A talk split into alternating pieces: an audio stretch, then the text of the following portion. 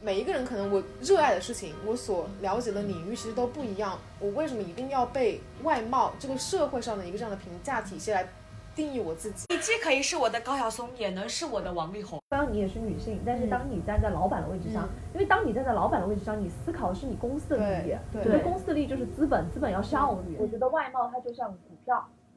而且而且你作为一个外贸，你是不用付出的，它来的极其的简单。嗯，就是股票你升的很快，但它跌的也很快。嗯，对，但是所以说就是它的风险极高嘛，嗯，所以我觉得是因为这个样子，你需要用你的才华去对冲。呃，像标有说过类似一个观点，就是像这种互联网信息爆炸的时代，这种零零后、零五后年轻人其实更趋向于回归一些基本的人际关系。本的其实你是去寻找你内在的价值，这个价值就就是你很坚定的是你内在一个价值，它并不以任何外界的东西为转移。我觉得那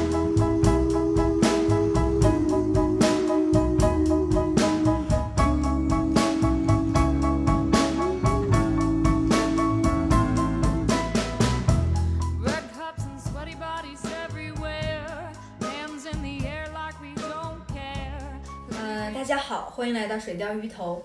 那这一期是一个比较有趣的一个形式啊、呃我们觉得可能在疫情的这个状态下，很多人呢就是其实比较疏于线下的一个呃联系或者沟通，所以在这一期的一个播客中，我们其实是邀请了我们几个朋友，然后大家对于一些我们感兴趣的一个美剧吧，然后我们看了几集，然后并且去集中性的讨论了我们非常有共鸣的那几点。这样的一个形式，其实也是我们其中一个朋友 Kelly 去做倡导的。他的公众号是热带的雪山，那其实大家也可以看他的公众号，他是用文字的形式去记录了我们这个比较有趣的一个对话。这样的一个形式其实也借鉴于另外一个博客我们将听的《得意忘形》。我们希望在这样一个可能比较疏于线下沟通的一个呃特殊的时间段，我们多一点线下沟通的机会，去讨论一些真正有趣、能得到共鸣以及引起我们思考的一些话题。这次我们选取的美剧是《欲望都市》，是一部很经典的美剧了。我们希望我们这样的新的尝试能够持续下去，然后也希望大家能够多多关注我们之后的更多节目。好，我们来介绍一下我们现在的环境啊。我们现在在一个很温馨的 Airbnb 里面，我们刚刚看了两集《Sex and the City》的前两，就前两集。《Sex of City》的第一季，然后我们有挺多话题还想挺想聊的，然后我们准备先就我们刚刚讨论的第一个话题来进行一个探讨，就是有关于这个好看怎么说来着？ 我们看一下我们的那个笔记，嗯，就是有关于这个外貌焦虑方面的，我们。主流的审美就比较偏网网红那个方面嘛，我们会很容易觉得，就是自己作为一个普通的女性会没有那么好。我们是怎么样来看待这个问题，以及说，就大家对于这样的一个现象有什么样的一个看法和感受呢？嗯嗯，我们可以再展开来聊一下，就大概先铺垫一下，呃我想先补充一下，嗯就你是我补充们一下。为什么会谈到这个话题，是因为嗯刚才那个剧里面，它里面的那个剧情就是说，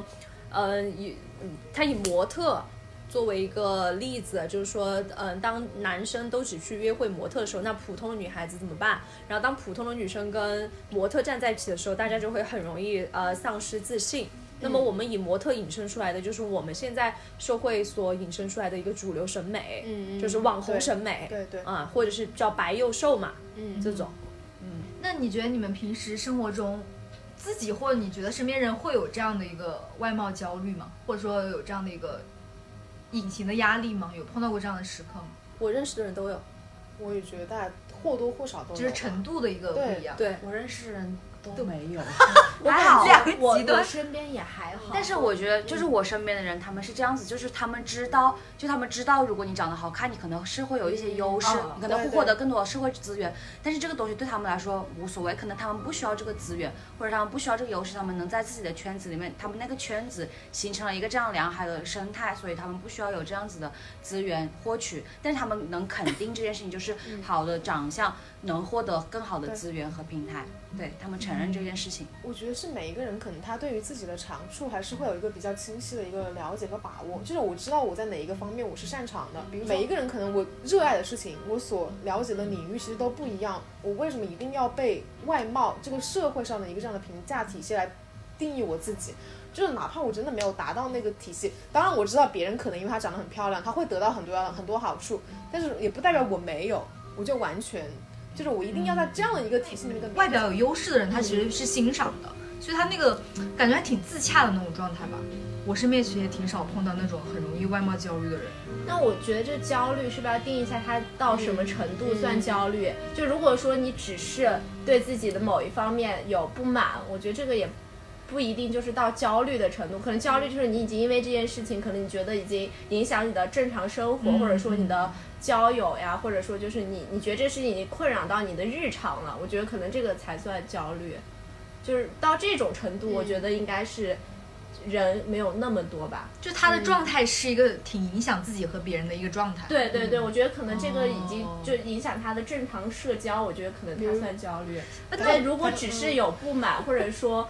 就是他偶尔会觉得啊，我最近好像状态不好，就觉得自己不是很漂亮的人，这个我觉得，但是他正常的生活是可以正常继续继，我觉得这个算焦虑吗？这么理解，比如我这段时间觉得自己皮肤状态很差，可能我长了很多痘，啊，那我啊可能就觉得说啊，我这段时间确实就是状态不好呀，然后各个方面我会觉得说啊，我原来都不是这样的一个形象，然后现在长这么多痘，其实没有人会注意的，但你自己会觉得啊，怎么办，好难受。但其实这个可能就是比较短暂的，但是他刚刚讲的确实要定义这个焦虑问题，是不是那种我每天早上起来，我看上镜子里面的自己，我会想到我昨天晚上刷一些其他的，比如什么时尚杂志，虽然我也没看过那种东西， 就这种类似你你你想到你了解到的那些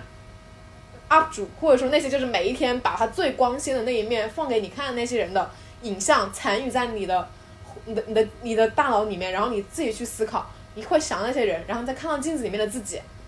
这个时候你可能会产嗯生你去你你因为你会对比嘛，你就会产生焦虑。但这还是一个很内在的表现吧，嗯就可能你朋友并不知道你自己在那纠结啥。对，我我觉得可能就我身边有亲戚做医美的，我觉得嗯他们有时候、就比如说陷入到一个整容的那种感觉，我觉得他们是哦啊一直属于外貌焦虑的状态。对嗯啊，我今年整个鼻子，子，那我明年一定要把全脸来个全套，对，就他会一直陷入到这个圈子里。我觉得可能这个是比较能量化的一个，嗯表现吧哦对对对，是这个的嗯对确是。对对，我觉得是，就是如果他想要去整容这个事情，可能就说明他已经有困惑了，就是长期的困惑。而且一旦整容的人，就他会一直整下去，因为我觉得他就是永远觉得自己对有问题，不满啊，意缺一点。什么东西。嗯对他可能并不仅仅是觉得就是整了之后她变漂亮与否，而是他觉得他永远没有达到他想要的那个程度。但是很多人理论不是说，就是当我的外貌变得漂亮之后，我会更有自信，然后什么什么样能做别的事情，然后也会更好。其实我一直对这个理论，我我一直我心也存那是种，就不是太信的，因为对我我觉得自信不完全只来源于美貌，就是对因为我有一个朋友，其实她现在来看是很漂亮的，嗯但是她可能在小的时候就是可能偏胖的那种女孩子，所以其实在她很小阶段，她其实是没有接受到就是说异性也好，或者是公众对她的这种认可。但虽然她现在已经就是长大了，然后可能骨架也出来了，各种是就是大家公认的那种漂亮，但她其实是非常没有自信的人。然后她没有自信到什么程度呢？就是她其实会非常苛刻的去。每天去要求自己脸部的皮肤，就有一个小的痘痘，这件事情就会让她觉得她不能出门，他他是到这种程度的，就是他可能今天长了一个痘，然后他觉得这件事情已经非常影响他自己，他就没有办法接受出门。然后就是还有一个程度就是，如果说他今天这个发型可能有一点点没弄好，他可能就会非常的焦虑去，去想办法把这弄好，他才会出门，就是到这种程度。哦，我想到有一种类似，就是比如大家一起拍合照，这个人非常在意自己的样哦子，一旦把自己 P 得非常完美，再给别人说哦，你今天才可以把这个发朋友圈。哦，对对我好怕这种。哦，我我有很，嗯，初中朋友有些所是所这样，以我就像他刚刚说的，就是说，就是他可能变漂亮之后会不会自信？我觉得其实不太会，因为他我可觉得能这就是伪命从题。从小的时候嗯他没有接受到这种自信的训练，然后他现在即使即使换了环境，他还是会觉得自己是有问题的，他依旧能找到自己身上那个有缺憾的点。因为我觉得就是从外貌来讲。就本来它就是差异化的，没有人说谁长得是全世界都喜欢的。嗯那可能对于什么刘亦菲这种公认的美，也有些男生、他都会觉得，哎，这也不是我的菜。对所以我觉得他只要对自己有怀疑，他永远都能找到不满意的点。而且我就是刚刚我们不是在探讨就是怎么去定义焦虑嘛？那我觉得可能我接触的人比较多，就是有这种的人。我觉得他们是比如说。我们就是网红的审美出现的就是白幼瘦，那么这个女生她可能天生皮肤就不白，她可能就比较黑，但也不是特别黑，但她可以完全是成为另外一种风格，但她就会疯狂的去美白，嗯然后她就觉得自己不白就不自信，就会或多或少有一点焦虑，有一点自卑，但这个当然不会影响她的正常生活，但是这个会一直是她的问题，就比如说呃，她跟一个男生分手，她会觉得这个原因是因为自己不够白，嗯，就是这样子，我觉得跟我们那个有一些审美标准太固定化，对很有关系。再加上这个人的内心不是特别强大，他不会去寻找另一个风格，就在一个大家主流的审美里面陷死了自己。嗯就是我我之前就我不知道你们之前有没有就是听过那个绿茶妆，就以前那个茶艺哦妆。我知道我知那道前一段时间不是嗯很火，然后后来我就就是在思考这个问题，就是为什么出现了这么多茶艺妆的这个仿妆，或者是就是某一张博主就是不停的在这里做这个仿妆，是为他们这么第一方面他们这么摒弃这个词的污名，因为绿茶不是当时就一出来就是代表着是不是你去啊、怎么样勾引那些男生，但一方面他们又去来争相仿造这种就是似有非无的这种妆，那是不是就证明他们其实是摒弃他们所获得的红利的背后，他们又承认这个是获得了红利的？嗯，就是陷入一种很矛盾的境界。那这种其实也是这种标签化带来的这种外貌焦虑，就是觉得绿茶它虽然这个它做的行为做的事是不恰当，但是它就是好看的，那它能获得红利。嗯，我可能会不我不利用这样的红利去非法的获取一些资源，但是我觉得这样会给我带来很多机会。嗯有这样的，而且我绿茶的，我觉得一个典型的她的那个妆容啊什么，就是白幼瘦嘛，嗯，对是的，对对，就是一个固定的审美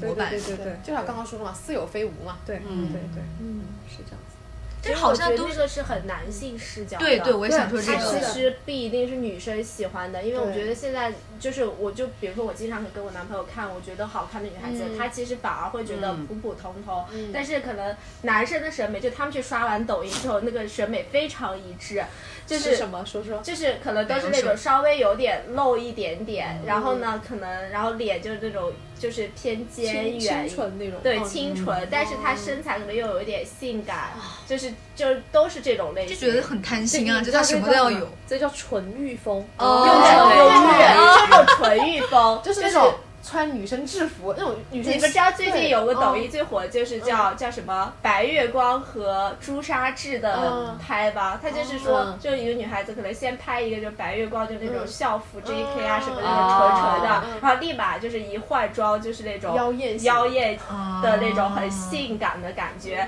然后呢，就是最近就是说，就是大概就是那男生都很喜欢这种，既可以是他的白月光，又能是他朱砂痣的这种。就觉得很贪心啊。我们对男的有什么要求？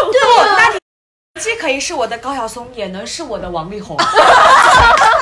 也能做了彭于晏。但是他这里面两个人都没有，都是外貌好看的呀。你那个哦前面你那这个，没有，你这都有很有内涵。你那个就是就是那种既可以粘下小狼狗，哦又可以粘上霸道总裁，对对应该是这样子。就好像都是男的对女的有一个审美模板，但女的对男的就没有那。那那你其实也有了其实就从就从我们刚才的这个，我们就看出我们这个要求不一样。女男的可能就就没有要求我们有脑子啊，对，他不需要有就是你脑子要好既没有性感又清纯就好了。我们要求的就是你可以你要帅，同时要有内涵。对对对，上这了是天我们堂，下的了嗯要厨房求。。是嗯的，是的。而且我我之前就是因为我有跟他不算男生朋友，只是说认识男性。嗯，其实我发现一个点，他们非常喜欢没有脑子的女生，他们其实很排斥跟就是有想法的女生去交往，或者说就是就追到，因为他会觉得就是就可能就是从一种易得性上来讲，他们就觉得嗯没脑子的女生好骗。就是我很容易可能就跟他建立 关而系，且他也可能觉得，在这段关系中，你有一个权力的支对援，就对是对我对对站站在上风。对，他会觉得就是他能把他男性那种就是呃，可能更直呃霸道总裁或者什么这种体现出来。但如果跟一个就是有脑子的女生，她想要去征服他这个嗯感觉，就会变得比较弱了。所以他们其实一般会更倾向于选没有脑子的。好没有志气哦，而且对勇攀高峰吗而？且有 有知有知识的女生，可能衬得出这个男的无知，就这一类对男性对的啊无知他所以们他就没有权利对了啊，是吧对对。而且我现，发现，就是就是他们遇到这种就是真的有脑子的女生，她会非常的就是就是不一定都不是说就是她很漂亮，就算她很漂亮，但是他们知道她是一个有有脑子的女生的时候，他们都会避而远就觉之得。hold 不住啊，就是这样的女生，我肯定跟她在一起，他就会觉没办得法，就是跟这个女孩在一起会让他很有压力或者压迫感。就是我觉得男生不喜欢，就是跟让他们觉得有压力的女生在一起这。是他们的问题啊，他们需要进步，对 呀，啊，就你很们多优秀人在一起，我不觉得是几乎的优秀啊，他们需要 金花，所以他们与他们就选择了，因为对他们来讲，可能恋爱的体验感只是占比很小部分，可能就是嗯要的是崇纯那个对被纯粹的被崇拜，对是吧？对被崇崇拜，或者就是一些纯粹的那什么的一些大体家验。哦很需要一个男性气概在自己身上体现，但对这种女生她就没有那么强的一个气对，概。所以他们这个时候就选择，那我找一个年龄小的，或者就是说年龄比较小的，就是那种很很单纯的，或者就是说他就是没有那么多脑子，比较直直白就可以就轻易到手的，对于他们来讲是这种是最好的选择。但是这就跟那个婚恋市场上女博士会排在最后，你不管这女博士到底聪不聪明、贤不贤惠，反正她在婚恋市场上一定排在最后。还是很现实。对，就是一样的。那我那我觉得这就是男的的问题。对啊对，啊，那我是一个男生的话，我愿意跟更优秀的人在一起，我自己会变得更优秀。就你我这没么办法想，要这样子站角度想，就是你永对远啊，我嗯完全不一样。但但只是我是惊讶但而其已。实我我知道，其实其实有蛮多男性就聪明点的啊，嗯，那那我们一般就不说了。就聪明点的人，他一般就在他可能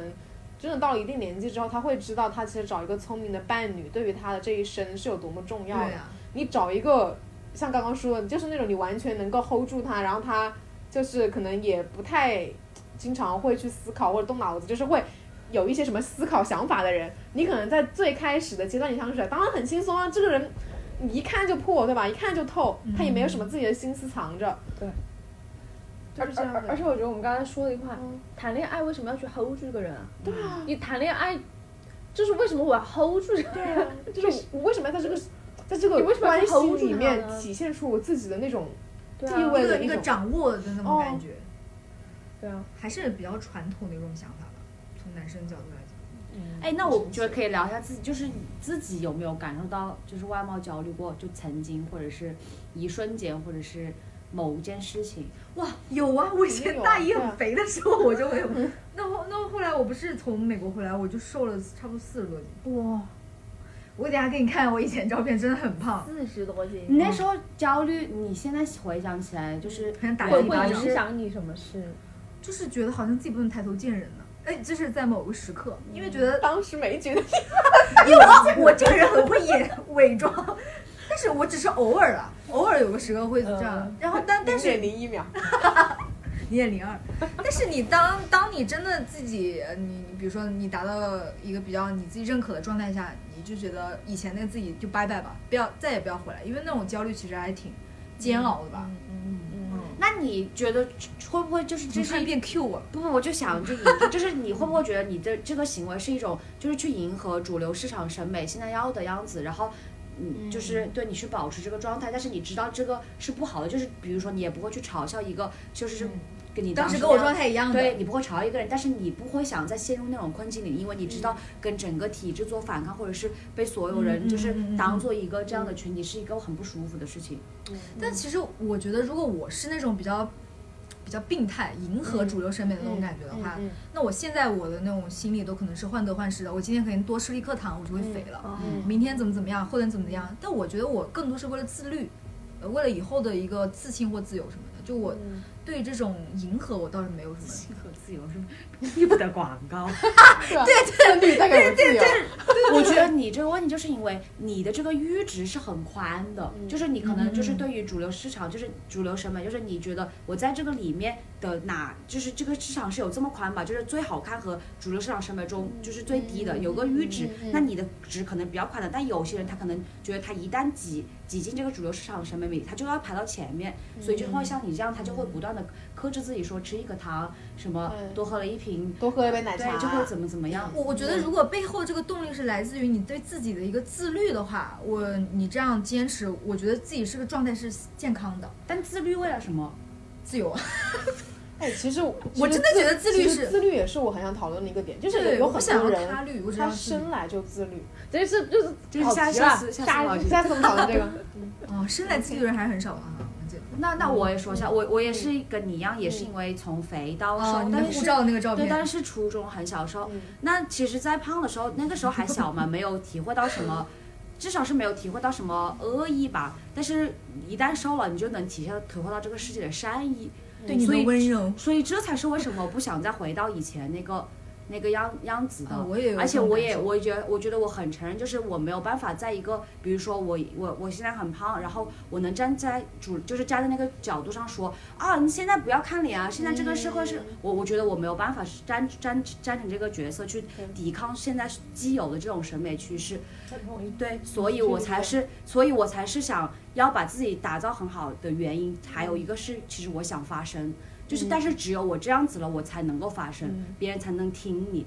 所以这也是我我很对，就是我一直坚持的一个东西。那比如说，我现在不是在做一些，比如说关于很环保、啊、很公益的事情。其实那个圈子里大家不会那么去计较，就在乎你的外貌或者是你很多呃外表的东西是什么样子的。嗯但是如果你发现你一旦是把你自己弄得好一点，捯饬的好一点，嗯那大家就是会愿意听你的话，他就会觉得呃你倡导这个生活是让你打造成你这个形象。那其实就是把你个人一个 IP 化了，然后你能够给家大家树立一个这样的标杆。那所以我觉得是，所以对我来说，其实我觉得很无奈，就是我没有办法，如果站在弱势，就是主不是迎合主流审美的情况下能够发声，那我怎么样发声？我就只能站在主流媒，就是主流审美的那个条件下，然后我才能发声。嗯就是我就是是一目种前适的一当个的思考妥，协对就一个是适当的妥当协。现在的社会中，就是这个 body shaming 的这个现象，就是一个非常既定的一个事实的时候，以我们个人的力量，你没办法真的去反抗，对去对对，去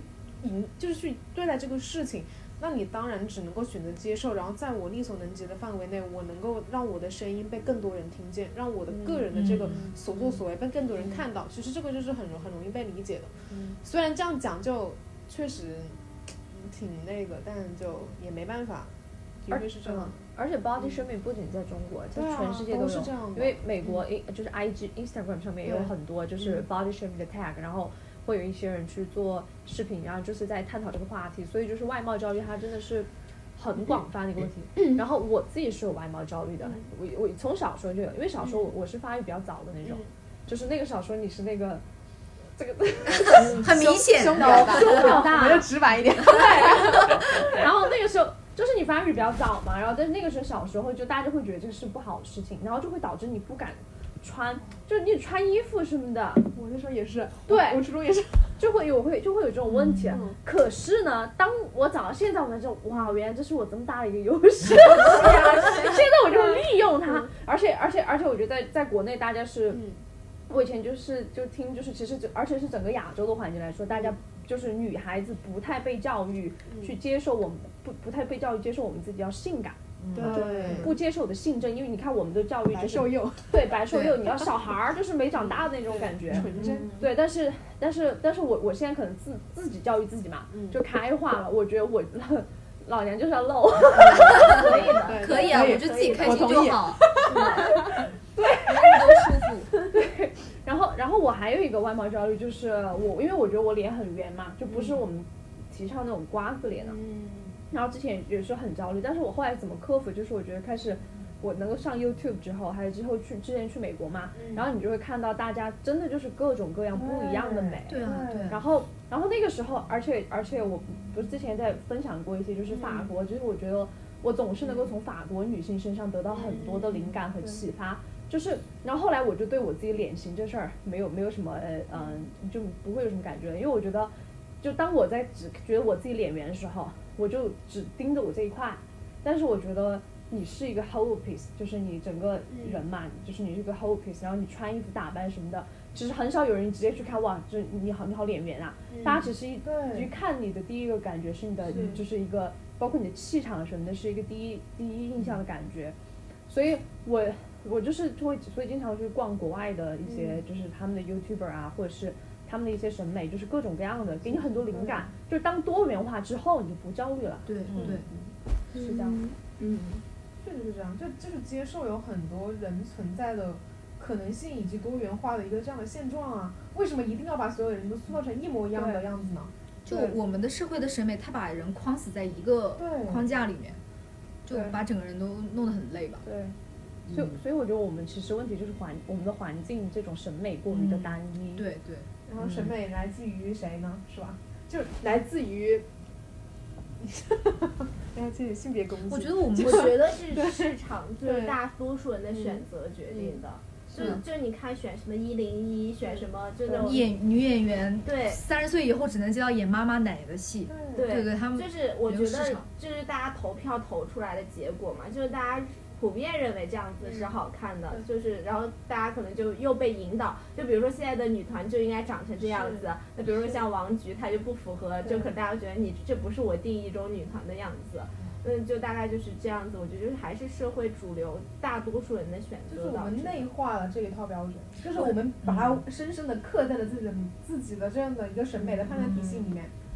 呃，对对对，而嗯是其实我觉得可能就像刚刚说的，就是有时候我们也做了妥协，我们也去迎合了主流的审美。对但我突然想了一个人，就刚刚他还讲说，我想杨天真，你们。哦，对，我也想说对嗯他，我也想对，说他。就其实他，嗯我觉得他完全没有在做这个迎合的事情，并且他也去做大码女装嘛，嗯而且他其实就是也在这个过程中，就是他其实非常自信的一个人，对对但是对我觉得，当然他自信可能不不来源于他的外貌，来源于他的成功的这些其他的经历，而而且我觉得他本人就是个很自信的对，人，但他天生本就人这样。贴就是对给人的感觉就非常自信，就是我觉得他在外貌上或者说是在身材上肯定是不是大众审美的，嗯但是他非常敢于展现自己。我觉得其实这也是一个好的状态，就起码现在有一部分人他可能有他的嗯在能提力倡，在往这个方向去做了，所以我觉得其实就是有时候就是。就那就我觉得也是一个解决方案，就是如果说我觉得这个部分完全不是自己的优势的话，那可能把其他嗯优势放得更大，对其实这个部分也也是能嗯提升一部分的，就是我觉得自信是一种状态，可能不完全来源对于外对嗯貌，就是觉得是对可以有改善的。而且我觉得有时候那个状态是这样子的，就我觉得，当我原来我觉得我自己脸型有问题的时候，我只要看到一个人的脸型是小的，嗯我就会攻击我自己。嗯，对，我就觉得啊，天，他长那么好，我就是我就是就像刚刚那个剧里面觉得，我嗯觉得我站在他面前，我就很就很灰暗整个人。嗯但是我后来当我发现我自己接受我自己之后，我觉得整个世界都和平了，嗯，就是嗯这样一种感受因为。我发现我有一个心理暗示的方法，就是我其实我现在也会有，但我不是刻意的，就是我我会去找那些明星里边就他们的缺陷点，然后我发现啊，就比如说周冬雨，她眼睛不大，她也不是那种标准的双眼皮，我想说，哎，那其实周冬雨也挺好看的，然后我就会说服自己说，其实这样子的眼型她也是可以的。就比如说，我可能看到就是像什么高圆圆呀，嗯什么她们脸也不是那种标准的截，她也是偏方的。而其实包脸好像也也还可以，就是在不同的，就是你打扮呀什么下，也是可以有所改善的。嗯然后我觉得，就我慢慢我可以就是把一些自己的缺点，就是我能稍微就是接收一点，就我发现其实这些人身上他们也都有这些点，但嗯是他们也不是说就无药可救了，所以我我会接受这些这点。个心理暗示挺有用的，因为你有明星的缺点就比较有说我服我我力。是这样的，就包括最近不是新出了那个刘浩存那个新的某女郎嘛，嗯，然后可能我第一个也先看她的缺点，嗯然后让我发现啊，她也不是一种标准，就是一眼美，她其实也是可能你看久了之后觉得会比较漂亮，看耐看那种，对，然后我会发现哦，那其实就是说这种，我不是说每个人都要长成什么范冰冰、Angelababy 这样子，然后我觉得这样子也不是每个女孩子都觉得她们都都是那种最漂亮的，所以我就慢慢就去找这些东西，我觉得是有帮助的，嗯，就能缓解一部分焦虑。嗯，是个好方法。其实我觉得往大来看，因为我们刚刚一直在说审美，可能是这个社会对我们这个人的个体的一个，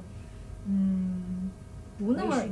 对规训，然后没有呃，对，就我们中国社会对多元化差异的那个包容度比较低嘛。但我觉得往大来看，其实我觉得我们中国这个社会确实是这样的，除了审美，可能对比如说个人的成功的道路，对，也是一样的，嗯对都对，是一只是样审美的，都只很是其中一个单一的缩缩嗯影。嗯嗯，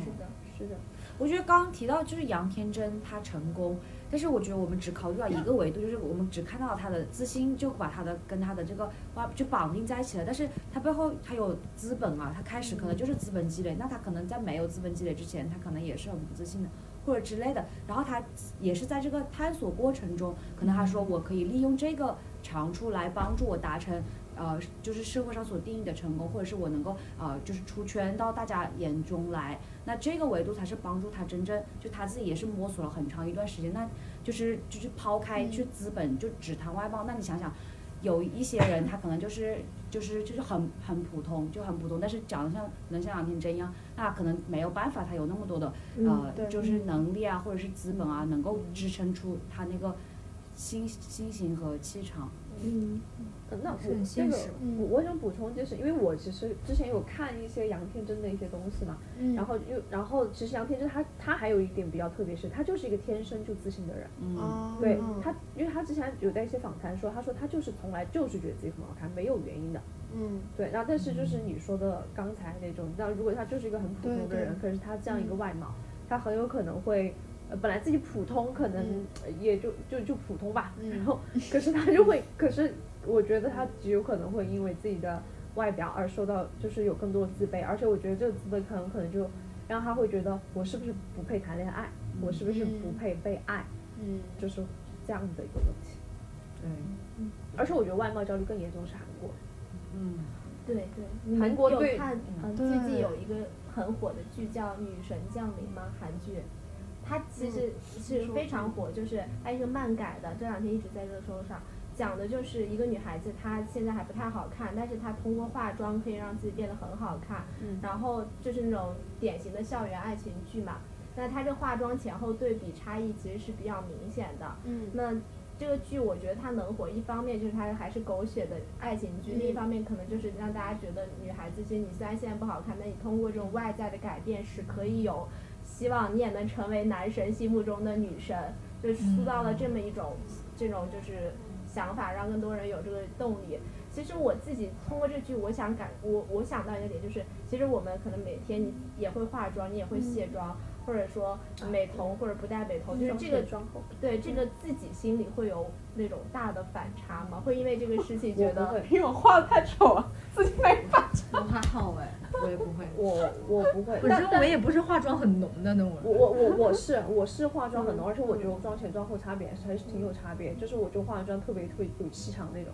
然后，但你这个我就想到，就是不是经常我看那些他们说那个日本嘛，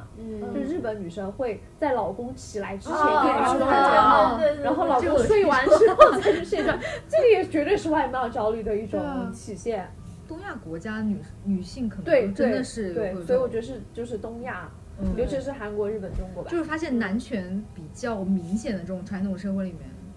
对啊，你想想，她如果在家里依附她老公，那那怎么办对啊？啊她经济也不对能啊独立，那她只能就靠一张皮囊， Oh 就 my 留住 god 是穿枕边那个人。也是他有一种话语权的一种表现吧，非常比较弱。但我觉得对比这个点，我觉得可能衍生出来另另外一个点，就是我嗯觉得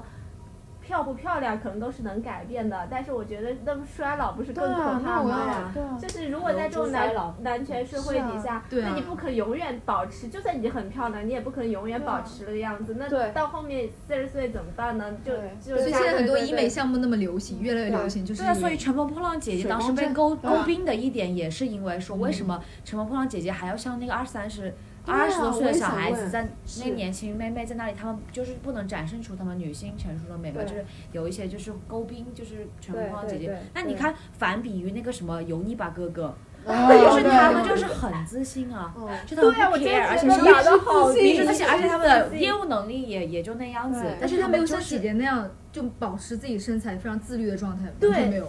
前锋。 对，怎么可以胖那么多？是而且我看了那个之后，我有一个感受，就是我突然 get 到了一个点，就是我以前一直以为，就是刚刚我们有三十岁以前的问题嘛，就是我以前一直以为，其实女性在年龄上是有极大劣势的，而且过了三十岁是非常没有优势的。但我那天看了那个《追光了歌》之后，我改观了，我的感受就是我觉得。其实他们如果排除那些经济因素，我觉得三十岁以后的男性跟女性是一样的地位，因为其实他们依旧会被我们觉得油腻。二十岁的小姑娘也不不是她一定要喜欢三十岁、四十岁、五十岁大叔的，除了如果排除她的经济部分，谁不喜欢小鲜肉呢？所以我觉得在这个外貌这一点上，其实我觉得可能是差不多的，就嗯并没有说完全就是女性过了三十岁就跟就完全不行。这个节目给了女性自信是吗？对，但是这个问题就是在于，嗯当男的变油腻之后，他们不觉得自己有问题，但是对女的就会。女的就是哇！我现在看那些二十岁就在说自己要抗老 了，对，抗糖那种，对，对，但这个原因会不会是基于女生在依靠相貌在二十岁获得的红利还是比较很大的？我觉得这个跟消费主义有关系。你看现在就推这个医美行业，就是推这些东西，他肯定要从二十岁人开始下手啊。他的最大的口号不就是让你永保保持在二十？你什么时候开始做医美，你就可以永远停留在这个年年龄。龄，所以开始做医美的人的年龄越来越早。就是在通过营销一种焦虑让你去买这个单，对，对去做这个消费。很哎，我觉得我觉得很可怕。就这种抗啊价值观糖这些的一很多个也是这，样。是啊，像价值观的一个宣传真的是非常可怕。哦 但其实对啊一一直以来，就是从广告业发达以来，就是就是这种营销手段就是层出不穷。其实从以前就是对于男人，就是说你们要男人要吃肉，然后就 burger 就开始贩卖，就是在美国的时候就开始贩卖，那男人要吃肉才能变成强壮，才能变得有劲，才能去撸铁这样。那到了现在，那又营销外貌，那就就是你说的这样外貌就用，如果在消费主义的这个呃这个讨论下，那就不只是对女性对的规训，那也对男性也是一秃样头的。啊，植发。对，嗯秃头也是是吧也真的是是，其实还有你没没有八块腹肌就怎么之类的这种东西了，就是身材和也外貌，哦是也是嗯，，其实也是有要求但的。其实，但是男性又不一样一点，在于他还有另外一套评价他的标准，嗯，就是嗯中国传统对于男性的评价，不就是你能够成家立业嘛，你能够挣钱有挣钱，你男有另才外，女貌，对对你有的是男人另一套有标丑准相。那我就算是秃头，但我有钱啊，我有能力啊，我不在乎啊。所以这个又跟对啊资呃那个资本和阶级绑定了，是，就是没办法脱离。我觉得跟性别问题是一样的，对，嗯就是又跟阶阶级跟绑定了都种族是这之样类的的，话。嗯，而这样嗯，的而且那个杨笠之前就是那个脱口秀嗯演员嗯嗯，他当时就在那节目上，他就说过，他就说我们今天在他们当时都在台上表演嘛，嗯他说你看那边那些男的长那个样子，他说但是他们绝对没有一个人会说嗯我长成这个样子，我上镜会不会有问题？对对对对 那可能女孩子就会有，她觉得哎，我今天我今天要去啊，要去表演，我我我的外表嗯，不够优秀，对会不会有问题？或者说我觉得我上镜会显得比较胖，对怎么样的，嗯对就对是对各对种对方对面都会有。对对对，就我感感觉好像从来没有听过谁男的觉得自己脸大，而且觉得脸大是福吧，可能。 我这给大家，我给大家还原一段经典对话，我跟我爸的对话， 就是我这个脸型，就是我们刘家遗传，真的是遗传，你知道吗？然后那天，然后但我爸长挺帅的，嗯然后呢，那天我就跟我爸说说，哎，好烦啊，你们就是给我遗传一个这个脸型，然后我说你们男的倒无所谓嘛，然后然后然后，但是我爸当时他是这么给我回，他说脸大怎么了？脸大就不好看了吗？ 对，但我很理直气壮是吗？对他，他当时就是，但就是就是，你看，在他的他的那个思维里面就没有这个点。嗯对，那我可能我可能就会嗯不知道，就是被这种被这种价嗯值观影响，我就会有一个潜意识，我觉得脸大就不好看了。但我爸他就不会觉得，他觉得脸大怎么脸大跟你好不好看没有关系的。他是不是就是一开始他就接受了这个东西，就是对他他就他没有这压个概根就念不会去判断这东西好和不好，对我就是这样的，那嗯有有有，那有什么关系呢？就有就不影响我不好，对就因为不影响我好不好嗯看啊因。为比如说，我觉得好像瓜子脸就只在说女生，哦嗯，确实，对啊，哦好他像说是女生的一就个只代说表。啊嗯对，就只说女女女的瓜子脸，所以还是我男的我可瓜能子就有脸被这 种这种价值观所有点影响。但我是嗯在跟我爸聊的时候，我发现他就他脑袋里面没有这个概念。我觉得我们可嗯能到我们这一代才对男性的样貌有所要求。我觉得在哦对就我们父母或者甚至更早以前，我觉得女性几乎对男性的样貌是没有太大要求的。唯一有一个个可能，我觉得就是个子高。对哦嗯对对，这这个个是会天然有具的体到对你的那个脸得长什么样，对什么肤对色。但我觉得以哦前其实可能没有人太多在意一个男生他到底什么脸型，瓜子脸也嗯好，圆脸也好，什么无所都谓不的。重要啊。嗯，对，哦我关觉得可键能看现你在才能不会有能把这个家养经营好、养活，对，对，对这对是你的评价标就准。男性他的可能是往呃，比如说生计这么靠，女性呢就是生育，嗯，哎，我突然想到一个很搞笑的事情，我前几天去参加我堂妹的婚礼，然后她的老公堂妹都结堂婚妹了，老结婚公了，比多大？跟我差不多大。然后她老公是那肥头大耳、眯眯眼。 然后主持人主持人说：“搞笑！我们在新郎官浓眉大眼。”当时你说现在自己赚钱不容易，对然后良心，没得像个笑场，没有他们整到婚礼，人家那里流程下来讲的，就是都是一些女生要在家里就是好好服侍家庭，然后男生就要在家里对，就是整套流程下来都讲这个，我旁边差点听吐了。 但没办法，你想不想是在老那一家吗套对老家，而且那个婚礼整个都是男方家里就是嗯主、就是那个运营的。然嗯后，然后他又那个女生又是搬到那个我他们又是搬到那个家里去住，就就是这样，你就没有话语权啊，整个就。嗯，但是也不能这么昧着良心吧。改一下吧，那句子啥的，那对啊，收了不少钱，不好 改。当时就你一个人笑吗？啊， 好有意识 到，大家没听吧？大啊家可能也默认了他啊是浓眉大眼吧，吓到我，真的是就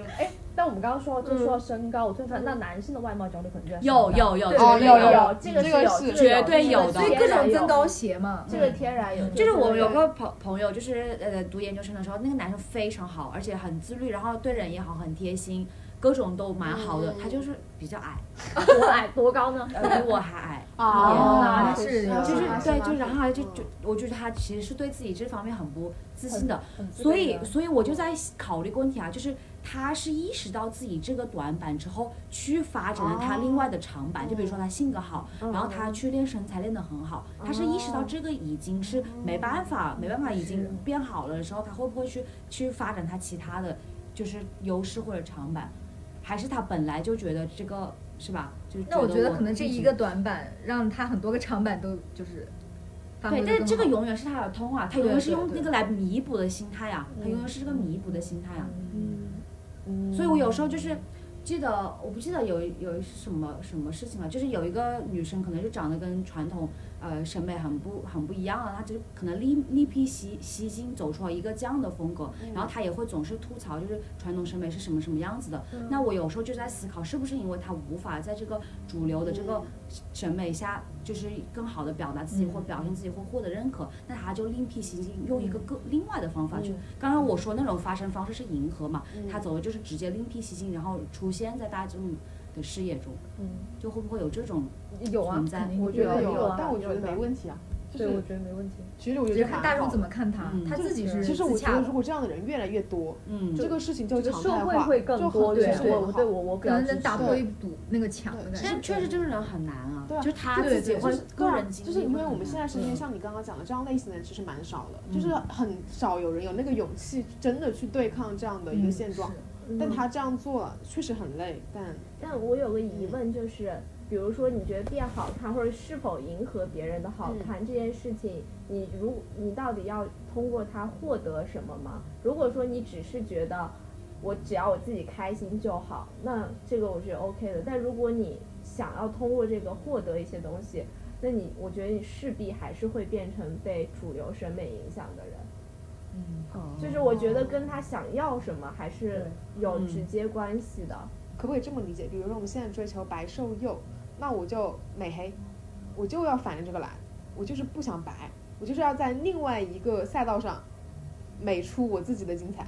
可不可以这么理解？就是我不用迎合这个东西了那。你要看他这个动作被多少人能看到。就是他如果如没果什么说你一种是你追求的，就是你的特立独行，你就想跟别人不一样，那你获得了这个东西，我觉得是可以的。那还有一种就是说你自己也找到了一个群体，他们是认可这种美黑的美的方式的，我觉得也是 OK 的。但如果说他想美黑，但是他又想。比如获得可能主流主流的认可，我觉得这件事情可能从一开始就矛盾了，就是矛盾的。对那对这个对初衷我我是觉得有如果方面他的这样一直去做，他会非常焦虑，对因为很他一痛直苦我得觉不到得认可。就是他其实心中是接受那套标准的，但就是我是想获得关注度，我才这样做。那他找不到自我呀。这个这个人是非常之嗯，可能迷茫或者说冲突吧。嗯，我觉得可能，嗯但是我觉得就是说，要么就是说，你就一开始就接受大众的程度，你就往大众的方向去靠；嗯嗯要么就是你必须就在你的这个程度里面找到你的圈子，对你的圈子或者你自己的自信，就不 care 大众的那个标准。我觉得要么就是多套标准去存在，可能白瘦幼也不见得不好，嗯就是他就是一类人的选择，他可能通过这种选择，他得到的认可度，他觉得也是得到他想要的东西。嗯其，实我觉得，嗯，这还是社会的一个包容性吧，就真的是对于这种各种审美体系存在的这样的，嗯个体的差异化会就是你刚刚说让我想到一个，就是你说白瘦幼就是也没有错，是一种人的选择。那他为什么会错？是不是因为就是被消费主义裹挟，就是商家利用这个东西去营销、去贩卖焦虑，然后来推一些给更多的人，那更多人就会去追崇它。那比如说这个时候我们不谈白瘦幼，那我们谈那个就黑黑 胖。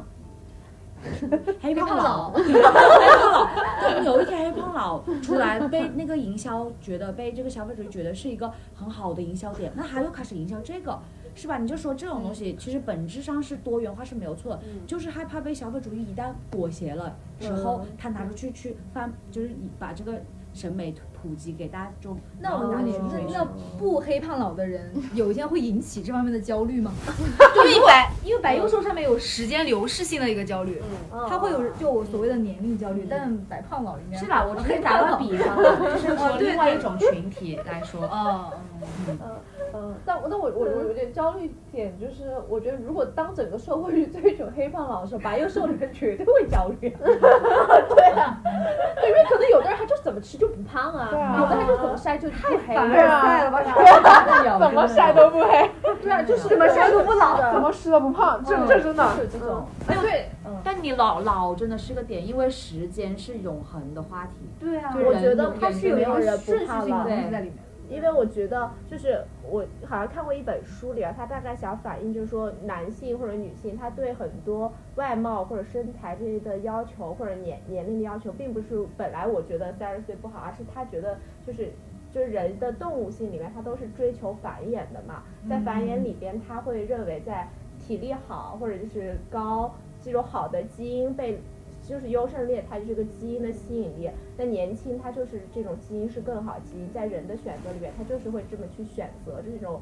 动嗯物性的选择。所以我觉得可能老这个东西是对所有人来讲都是害嗯怕的，因为它意味着你生命的就消逝，或者说什么的下降，大概是这种。就不是择优，你是略，你是择了一个略，所以嘛，对对就有对人想要解决办法嘛，就精子库嘛，冻卵嘛，这不是解决办法吗？就大家要嗯，最大限先度做好上准备减少对时间的一个限制。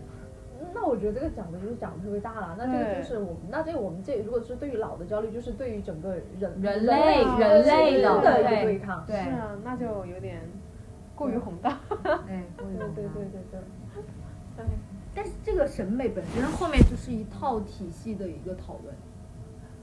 就是刚刚我想说，就是、嗯就是比如说那里面那些模特， 嗯，那他们长得很漂亮，他们是占据主流审美优，就是最大的优势。对那他们有一天站出来说，我觉得这个社会不应该这样，就一个对，就是这种人，其实我觉得这种人就是就很应该存在，有而且应该大把嗯。但是就是问题是我最近就听到一个故事，就是说一个呃，就是他当时我朋友去面试，面试一个投行。然后嗯当时那个也是一个比较老、很 elegant、优雅的一个嗯一个 leader 给他面试了，他就直接问他说：“你能不能接受潜哎潜规则？”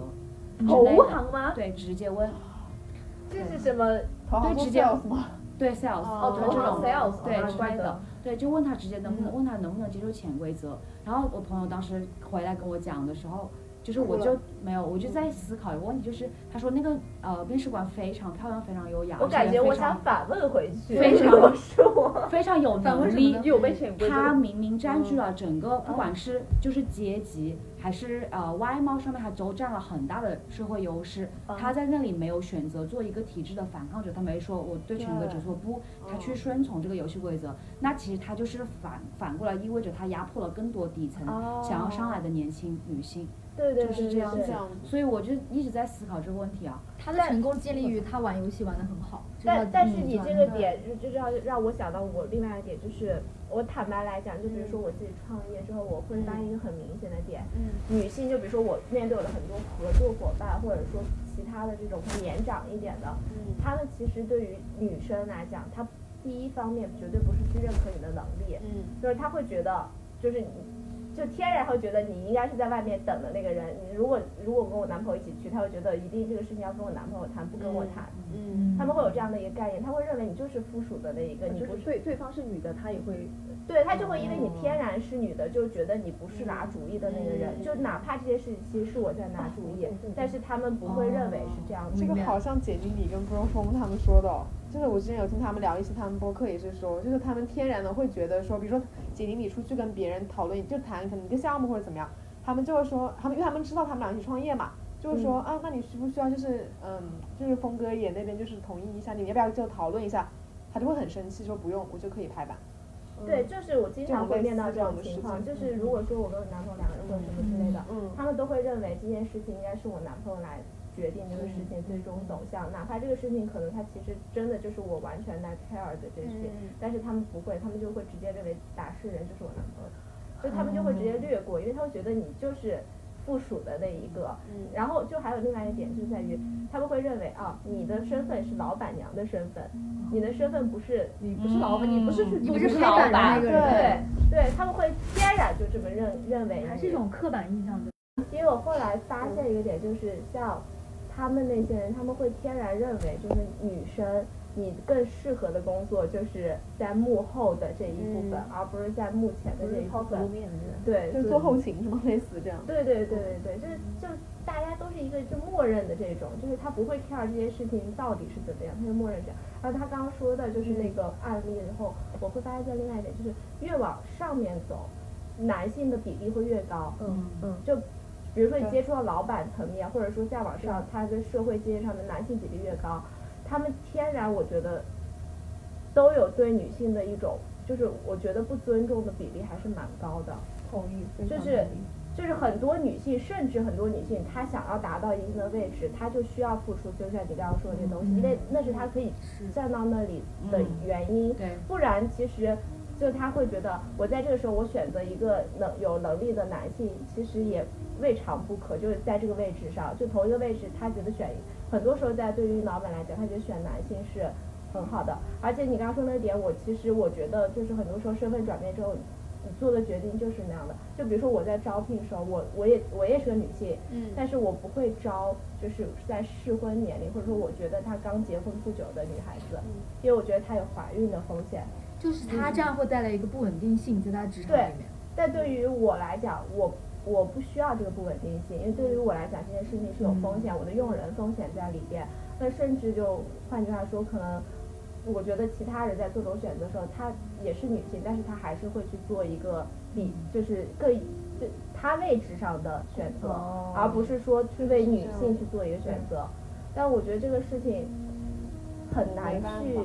因为因为我觉得就是现在的整个社会下面还是还是比较男权主义的，就是你去看，就当然这个你就看一下那种权力组织架构里边女性的比例还是太低了，就没有办法去真的说能伸张太多的东西。就很简单，你就看一个上市公司，它那对个啊董事会的对女对性对比对例，对，就是这之种。前不是有一个心理 test，就是类似于就是测大家对这个 CEO 的一个性别的一个。哦，其实对一就是他是吧？对，然后男生很多人都觉得那 CEO 就是一个男就是男的其实他是一个女的，嗯就大概百八成以上的人都觉得那是一个男生那样。啊，我想那个龙应台也就龙应台嘛，他之前他就是他写的文章文笔就很男性，然后很多时候就是那个就是报社当时打电话预采他，首先就是龙先生，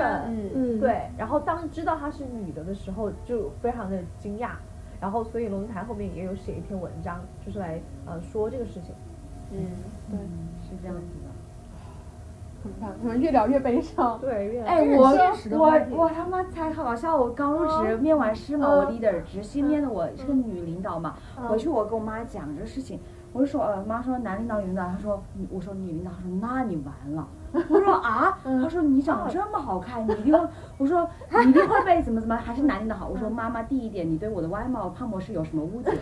二点呢，就是什么，就是因为有你这种人存在，所以这个男女这职场上面的不平衡才会永远的、永恒的存在。因为我妈他们就体制内的嘛，就她已经太习惯接受这一套。我们出去出一个饭桌，女生就是就注定是坐在那个最不显眼的位置，然后要去帮领导端针灸哦，然后他就里面说的话也是哦，我女生我不行了，你们还要冲冲什么位置什么位置，就是这样子的。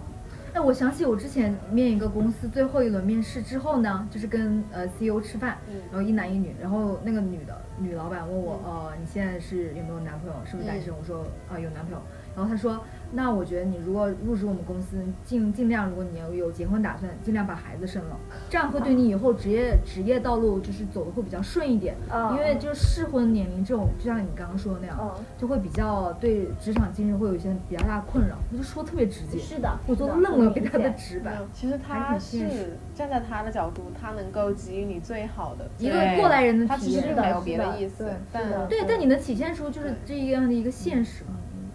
就是特别像我们，就你就会想凭什么？就是为什么？就是我我知道社会是这样的，我也知道很多用人单位它确实有它的考虑、它的风嗯险的这样的一个考虑的必要性，但还是就会觉得为什么一定要就会是觉这得样很呢不？公平。嗯对啊，那我觉得这个嗯它其实是从，就就你刚刚说嘛，其实当就是啊嗯是虽然你也是女性，但是当你站在老板的位置上，因为当你站在老板的位置上，你思考的是你公司的利益，对因对为公司的利益就是资本，资本要效率，对，对，那这个时候呃女性她这个就是这个生理的，她的确就不是这么带优势。所以我觉得跟你作为一个女性，你这样对待一个女性，她是不冲突的，只不过你站的角色不一样。对， 嗯但我觉得这个还能理解，但我觉得潜规则这件事情，一个女性让另外一个女性去做这件事情，我是不支持的。嗯嗯就是我觉得不管基于哪种情况，我都觉得不支持。这个就是我之前跟我一个朋友讨论过一个问题，就是呃，就是要不要去做所谓的捞女，就是或者说，就是你有你有这样的资本，那你要不要去做？或者说，其实他的资本就是，就甚至我就说，你以你呃以你的条件，你不去做这件事情，你去正常的去工作，你其实也可以获得还可以的成就。那你为什么一定要选择这条路？而且我觉得这条路它其实给了就是你之后，我就我就跟他说，比如说你在有小孩、在有女孩、女儿的时候，我觉得对于你的女儿来讲，你给了她一个不好的示范，因为你告诉她，对于女性来讲，你的最好的选择，或者说你最有价值的选择，就是去做这样的事情，而不是通过你的努力去获得人生的成就。我觉得这种东西就是你没有给你下面的，呃就是小孩子希望。我觉得就是你把那希，我就觉得他是把那希望给扼杀了。但是可能从一种现实角度上来讲，她那那个时候获得的一些收益，确实是会比一个女性在职场前期获得收益大很我多。我有这样一个比喻，我觉得比如说你用外貌去获得这种东西，外貌它就像股票，嗯，而且而且你作为一个外貌，你是不用付出的，它来的极其的简单，嗯，就是股票你升的很快，但它跌的也很快，嗯，对，但是所以说就是它的风险极高嘛，嗯，所以我觉得是因为这个样子，你需要用你的才华去对冲，嗯，就你需要用你的才华和能力去对冲，嗯，所以我是我是就是关于我就是如果去使用。就是，而且我觉得就是那句话，就是所有的礼物暗中都是标好了价格的。嗯，对，所以我觉得就是年轻漂亮女孩子们，如果就是当她，所以我也是，这也是我觉得为什么就是可能一些就是真的从小就特别享受外貌福利的人，嗯她可能就就让人觉得有一种蠢劲，嗯 就我觉得就是因为她呃很快就尝到了这个甜头，嗯，她就就是，但是你对于才华或者是这种你要需要去积累的东西。如如果说她的父母对她的家教不是特别严格，嗯，那这个女孩子她就是容易走上这样一种快捷，可是嗯却要付出很大代价的一条道路，而且，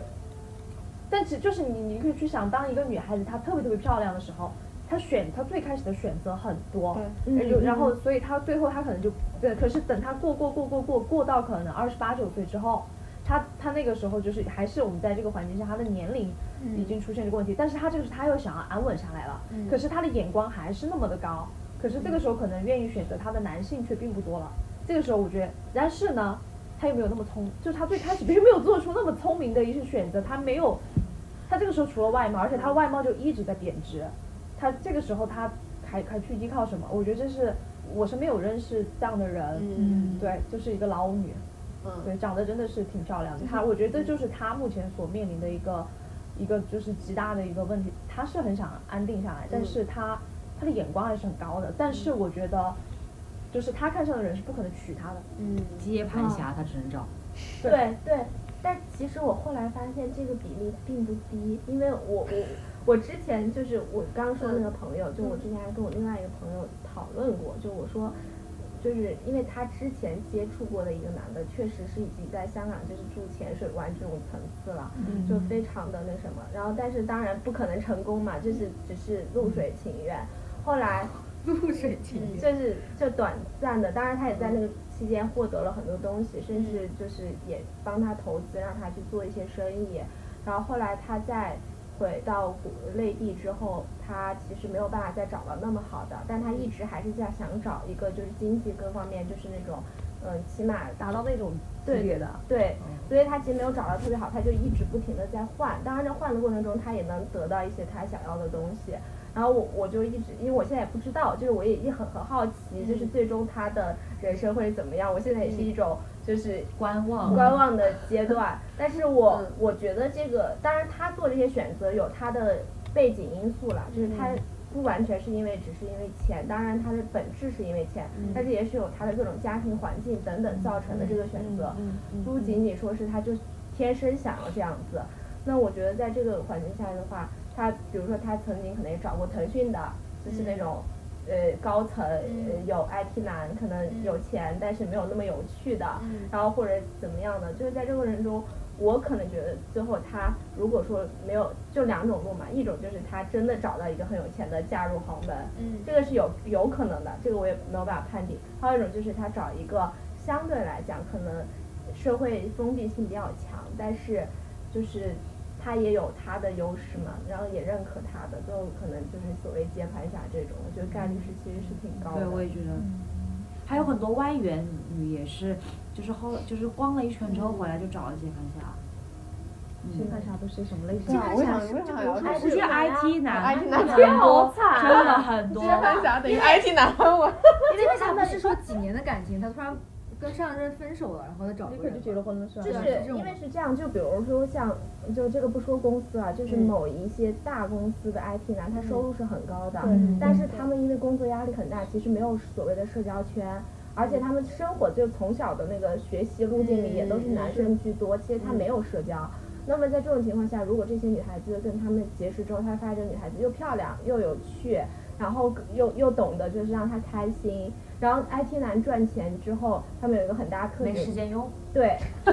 就真的没有时间用，他也不买衣服，因为自己没有摩什子么，衫对啊，什么都不需要，所以他可能会觉得给他老婆去帮他把家里搞得各种好好的，对然后老婆又有钱花，老婆又漂亮就对够了。对，老婆开心，我就开心。对，就养就是就养在就家一个里。愿打一个愿挨，都都喜欢的，这两蛮好的全呀，对呀，这很好。就是对于没什么烦恼的呀。对那个男生来两个讲，人啊他，们能娶到这种漂亮又有情对趣的老婆，就就已经很开心了，是啊，嗯然后对于女的，她也有钱花，有钱就花就够了呀。嗯而且又不管他，对他有时对间，他没时间管他，对啊。他想干嘛干嘛所。以他觉得也是，就是挺 OK 的。所以我我后来觉得，可能这是这也是一大部分人匹配上的常态对，。我也觉得。特别是如果说在大城市，他彼此之间没有那么多的过往了解的话，其实他是可以完全隐藏掉嗯这些部分的。就你是你不认识他相身边熟悉的人，或者不知道他以前的过往，你是完全可以不知就是不知道这些东西的。他的物质条件可以匹配吗？你是指就是是说这个男的有女的需要的物质条件，然后这个男，然后女可的以又啊可以又给他美貌啊、对身可材以啊啊，这可以样匹的对呀，可呀，配上以啊。他的呀。特别适合在快节奏的那种都市里。对啊，所以就是大城市这种概率就会更高。那我觉得我我有一个极端问，那像我们这样较为独立的女 性，将来 走向哪里呢？就我们已经走到了，人生应该应该说我们俩我们俩对，尤其是我们俩性格又相对比较强势，我还我还没你不是已经被磨去了一些棱角嗯吗？没，那是因为我觉得爱他情隐不藏是博弈对，嘛爱，情对对对的对对对不是对博弈哦。但是有有一个很重要的问题就是，就是男性对呃这种，就是你刚刚说的嘛，嗯他们就会倾向于去找一些不是那么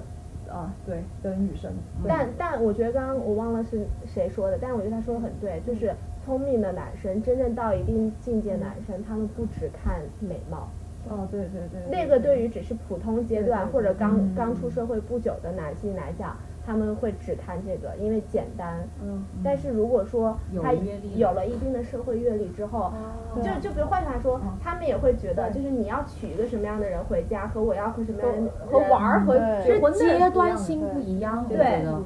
就就是不一样的，而且也不是每个男生他都都是那种想要找一个很漂亮的，有些人他可能就是觉得我跟你灵魂相通，我们两个一起，然后很少哎。大家说世界上哪有这种人？不不不不不。我觉得还是你要有的分享有我的觉得我可以我找一个挑那选的种能欣赏你性格里面对啊特点。现在那我就想现在分享变我的现在变成了一个什么样的一个场景？就大家帮我们想，我们想找什么样的人，然后帮我们做先推把那荐，然个后评审人画真出的来。嗯真的是有的，而且我真的觉得情人眼里出西 施。对对啊嗯对，我也觉得，我也觉得。就是我前两天刚 撮合了一对， 我刚撮合了一对，就是那嗯个男生，当然我不知道，就我我觉得还好，但我不知道别人觉得怎么样。嗯但那个女孩就那也是我另外一个朋友，她觉得那男生非常帅，就是她觉得非常帅。然后我当时觉得有点困惑，我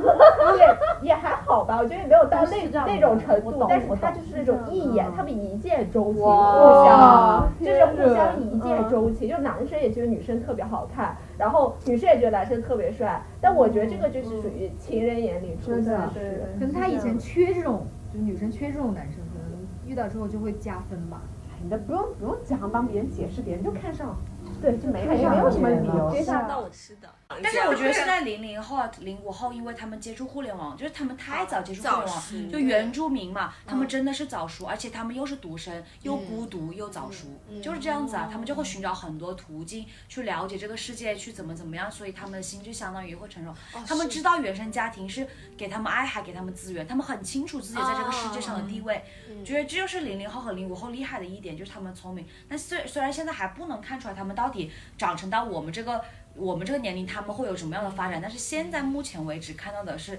他们可能相对于说比我们那个时候在我们那个年龄会成熟一点，就一部分人了。是的，是的，嗯是的，就互联网接触。我哎哎，是我好他像认记为得向彪有说过类似一个观点，就是像这种互联网信息爆炸的时代，这种零零后、零五后年轻人其实更趋向于回归一些基本的人际关系，比如说原生家庭的关系、跟朋友最近的朋友的关系，就是更注重这这样的一个关系的维持。嗯，就我觉得还挺有道理的。嗯嗯，因为我们身边就是，比如说你看美团，它把那个。就是平常我们可能要走出去，你才知道这些商家在这儿对对对，但是你不需要，你通过外卖，他就把你那个他那个他那个原话叫什么，就是把你附身近边附近性，附近对消失了。对嗯，对嗯，就是我们嗯丧失了父亲的这个概念，我们对就需要很多东西很及时、很快速的送到我们的手中。对，我们只要完成，就实现这一目的就 OK 了。就是的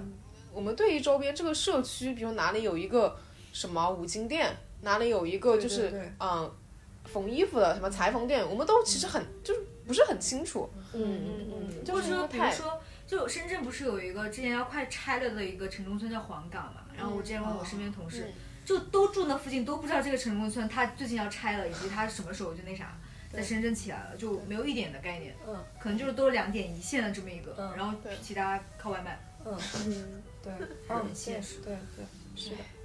那我现在想探讨一个问题，就是、我们刚才已经探讨这些事情嘛，嗯那我觉得我们我们更需要探讨就是，那就是这样一个环境它是不可变的我，们能怎么做？我们可以怎么做？嗯，就是现在就是男权，而且审美它就是主流审美就是如此的单一，而且网红。所以我想说，那有没有更聪明的方法？就是因为我觉得，当你把放到这个位置上的时候，其实你是一个人，但是你对抗是整个机制，其实你是很没有优势的。就是有没有什么就是你是拿鸡蛋碰石头的。对所以我还是觉得你先要顺应，就是你只有 play the game 才能就学有 the 就 game 有没有什么对对更聪对明的做法？ 适当的妥协，这个就像是你必须要 know your game 一样。当你获得这个权利的时候，你的初心还在不在？就是你当你到时候还有没有对抗、对抗体制这个想法，还是只是为了维护自己的利益？这个东西就很难权衡了。但我想说，那像我们，我我不想失去初心，可是我也不想妥协的，就是失去自我。那我们我有觉什么得？，我觉得还是真的是得花心思在自己身上找到你自己的价值。就是你这个价值说起来很空，但真的是你自己。我觉得这但凡是你有热爱的，你想去做的事情，嗯不管它是怎么样小的一个细分领域，嗯，只要你能够在这样的一个领域里面，就是。就是做到一定，我我觉得就是不是说你只是研究啊，但你一定就是你这个成就能够被至少是一定数量的人看到，你在这个方面你能够被认可，我觉得很多时候你就能够消磨掉你在那一个方面你的很大的焦虑感，就是我不再为这个事情焦虑了，我有另外的事情，它能够给予我自信，给予我人生的一种价值的一种实现啊，可以这样吗？哦，哎，那我觉得我我我就是通过你们刚刚讲的，我的一个点就是，但是你发现没有，当我们在说价值的时候，感觉所有价值其实都是在外面的某个东西，对吧？这个我们社会的一嗯婚些婚姻就是还是要从外面来，对来，但我觉来得这对你是不承行认的。我觉得如果，那我觉得最根本的，其实你是去寻找你内在的价值，这个价值就就是你很坚定的是你内在一个价值，它并不以任何外界的东西为转移。我觉得那可能这个才是最为根本的一个做法。那比如说你你喜欢做一个事情，这个事情我就算没是有为了得到别人的，嗯还是你自己对我，我就是单纯的我一就是个我就价是值可以去可可可以去做它呢，就是，但这个就好。但是我觉得这也不对，就是你你你说，当然我理解你的意思，就是就是就是那个嘛，比如说我我很喜欢嗯画画，或者我很喜欢做写手账这种事情，哪怕我不让任何人知道我在干这件事情，我都嗯愿意永远继续做下去。哦，我明白。但啊我是明白这个意并思不意味着我并不能把这个事情告诉别人，哦，对，对吧？对就是对，但如果你又说。我应该是这个事情像像应该是找到一件像类似这样的事情，就是我愿意永远做下去的事情，嗯但是我最好又不要让它被别人知道，不然可能我又要接受别人的对我的一个什么价值评判啊，然后我会在意别人的一个看法呀、或者怎么样的。我觉得倒是不用在意别人的看法，但是一定要有个那样的东西出来。就是这个东西它对是在支撑你嘛。对，就你不能说我喜欢看剧，我就只看剧。那如果你能把看剧做到极致，你去做盘点，你各个方各个方面你的，要从看去翻成就，对，你看写出书很专业的影评，或者你自己很有倒倒自不己用的写影评，就是你就是你要有你自己独到的一个见解，比如嗯说我看了什么什么东西，然后我看什么什么年代的这种，我我能够在我跟别人讲述这个事情，或者我在脑海里面想到我跟别人讲述这个事情的时候，我能不一样的话，而我不是说，哎，这个剧里面的穿搭好好看，就如果我能够达到这样的境界的话，我觉得就是你做任何事情，你包括看电影，就是你打游戏啊，你打游戏也可以做到这样的境界啊，嗯是的， 各种方面我觉得都可以。就是人不能够太浅，就你做任何事情不能够太哦，浮于表面。就是可以理解成你要做一件事情，把它做成长期主义的话，你会嗯对自己是一种对很深的一种肯定。这个这个也是你问这个问题，也是也是我最近在想，就是人到底他要怎么样实现自己的价值？就是如果我像你刚刚说的，我不依附于外界对于我产出，然后对于我一个反向的评价，嗯，因为你美也是反向评价嘛，我不是美给自己看嘛，我需要哦，我今天化妆或者我今天怎么样，我一个这样的一个外在形象，我是需要别人眼神或者说行动上对于我的一种赞美，对我的认可的，我是需求的是这个，因为我遵从了这个主流的一个价值观，那么我当然需要被赞扬啊，我需要别人就是给予我优待呗。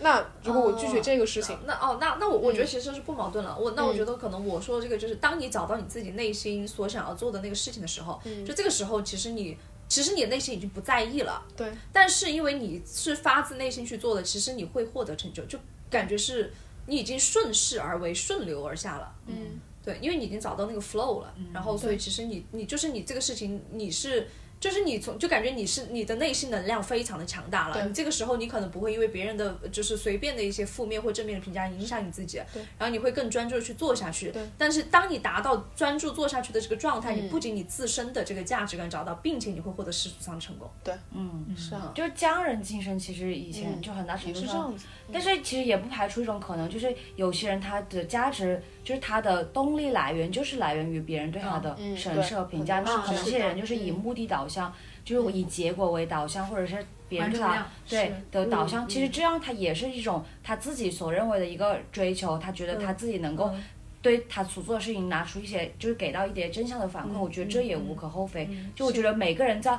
ultimate，他有一个对自己最好的一个鼓舞的懂点是在哪里，每个人这个点可能都不一样。对，嗯嗯，就是我们当然会希望说人能够每一个人都能够尽快的找到自己的那一个点，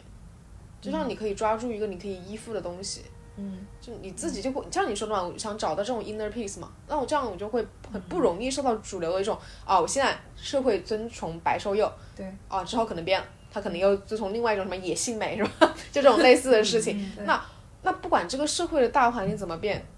我自己是不太容易被他裹挟着往前走对，我觉得这样就挺好。那那所以我们的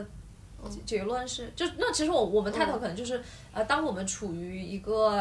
就是这样一个这嗯样一个系统，我们处于弱势的时候，嗯，我们怎么样呃去玩这个游戏吗？首先 know your know the Know your- game 非常重对要。对对首先你要知道对这个游戏规则是什么，其次你再去做选择吗？还是你对啊，你可以做选择，你要 either 就是对你 play the game，就是你玩的很好，然后如果你没有，就是有有很多分支了，你 play the 嗯 game，、然后到了最后你保持了初心，那你就 change the game，那嗯你没保持初心，你可能就忘了，那你就另外你就还继续 play the game 或者是享受它的成果。那还有一种你就是就是逃离了这个游戏规嗯则，你就走入了另外一种渠道去享受你这个圈子里的就一个创造另外一对个 game 一个有你不算创造，你就进入也可以，如果有对既有哦的那种哦就玩，其对，他比如说你 game 就去修 行了。真的，真的，对就是你对去修行了，或者你过了一种怎么样的生活，你就是 escape 了，你就直接就是逃离了，那也是一种方法。我觉得嗯就是有很多很多不一样的方式。嗯嗯嗯，对，其实我其实我是在找工作这方面就是思考很多，就是、就包括是公司对你的压榨还是什么样，那我是不是我应该获得世俗定义上的我进了一个很好的公司是对我能力的一种肯定？嗯那我一旦到达一个什么样的地位，然后比如说我。当了 director 或者是怎么样，那我这时候才能 change the game，这是我的一种 pathway。那我是不是另外一种 pathway，就是我回家种田？嗯就这我很开心，我非常乐意种田，我真的农愿意当个新农民，就真的我就自我自己我做这种生活，非常开心。这就是我觉得 escape the game。那现在我就是站在这个岔路口，我要选择哪个？那跟外貌一样的，嗯就是我要选择哪一个路？那你可能就是你这会在路口徘徊很久，但是你选择了一条路，那不然就。就不要去看另外一条路的走向，你就先嗯走着，因为对没有牺牲一条路来成就另一条路的这种说法嘛。对，嗯就是你所以任何时候你都可以重新再做选择，对没有谁来就是逼着你一定要在这条路上走到黑啊，嗯是这样嗯子嗯，我很喜欢你之前说的一句话，就是